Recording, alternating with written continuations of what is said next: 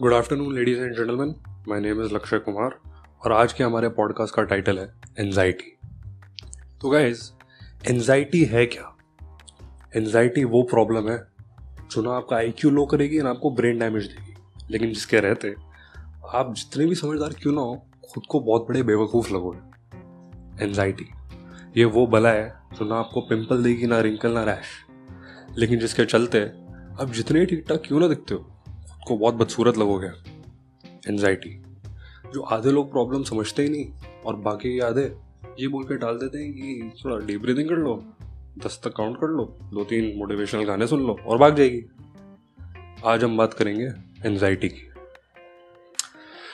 तो ये पता कैसे लगाएँ कि किसी को एनजाइटी है?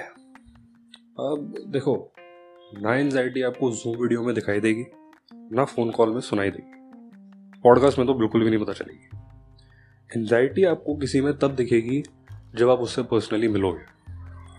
और तब फिर ये दस सेकंड का खेल है सिर्फ़। उसकी शक्ल देख के ही आप बता पाओगे there is something wrong with this guy आधे लोग तो ये सोचेंगे कि ये वही बंदा है जिसको हम पंद्रह दिन से बॉन्ड समझ रहे थे।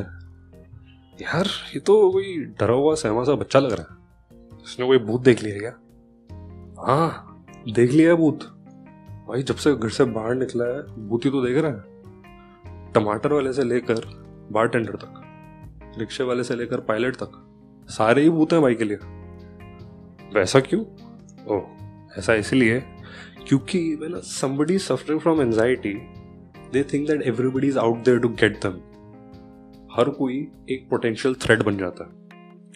और सारी की सारी सिचुएशंस एक कंपटीशन अच्छा तो ये प्रॉब्लम हुई कैसे इसको?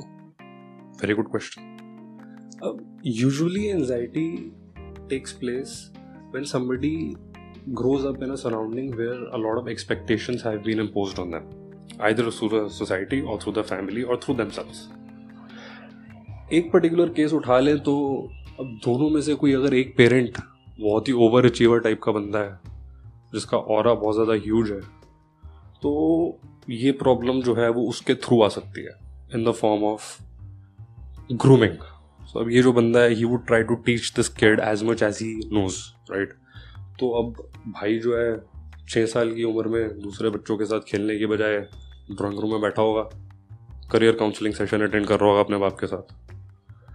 आठ या दस साल की उम्र में उसके मॉक इंटरव्यू हो रहे होंगे। चौदह साल की उम्र में उसका एनालिसिस हो रहा होगा। परफॉर्मेंस एनालिसिस अप्रेजल हाँ स्टार्ट हो जाते हैं नाइन्थ स्टैंडर्ड में, ऐसे लोगों के घरों में। तो अब फिर ये जो बंदा होगा उसको एनजाइटी नहीं होगा तो क्या होगा यार? ठीक है? हो गई। आ गया समझ। उसको सॉल्व कैसे करें?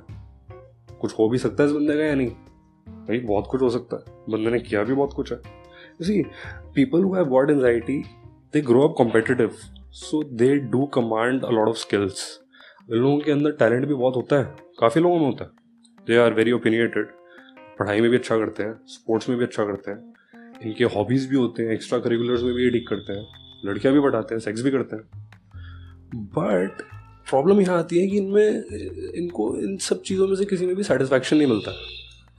Because they are constantly judging and trying to just achieve the better thing, the better looking girl, the better uh, course, better grades, better job, everything they want to be better, right? तो जो है उससे they are never satisfied anxiety को ठीक करने के लिए हमें उसको रूट कॉज पे अटैक करना पड़ेगा विच इज़ सेटिस्फैक्शन और इस सेल्फ सेटिस्फैक्शन आएगी कैसे?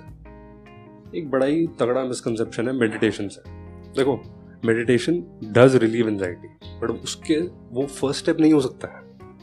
The first step is to go out क्योंकि अगर ये प्रॉब्लम बाहर मिली है आपको आके तो उसका सोल्यूशन भी बाहर ही मिलेगा। Go out socialise make friends have experiences and then try to discover yourself by discovering other people जब आपको पता चलेगा कि वो सब आपके जैसे ही हैं तो फिर आपको रियलाइज़ होगा कि ये कंपटीशन तो कोई कंपटीशन है ही नहीं। ये तो एक्चुअली जस्ट एक ग्रुप मीटिंग है, जिसमें हर कोई बस अपनी लाइफ जी रहा है। इसमें कोई विनर या लूजर नहीं होने वाला है, और एंड में किसी को ना ट्रॉफी मिलेगी, ना पनिशमेंट ये एक रेस नहीं है, ये तो बस एक जर्नी है। And this realisation is the cure for anxiety and I hope that some of you जिनको ये प्रॉब्लम है दिल फाइंड इट थैंक यू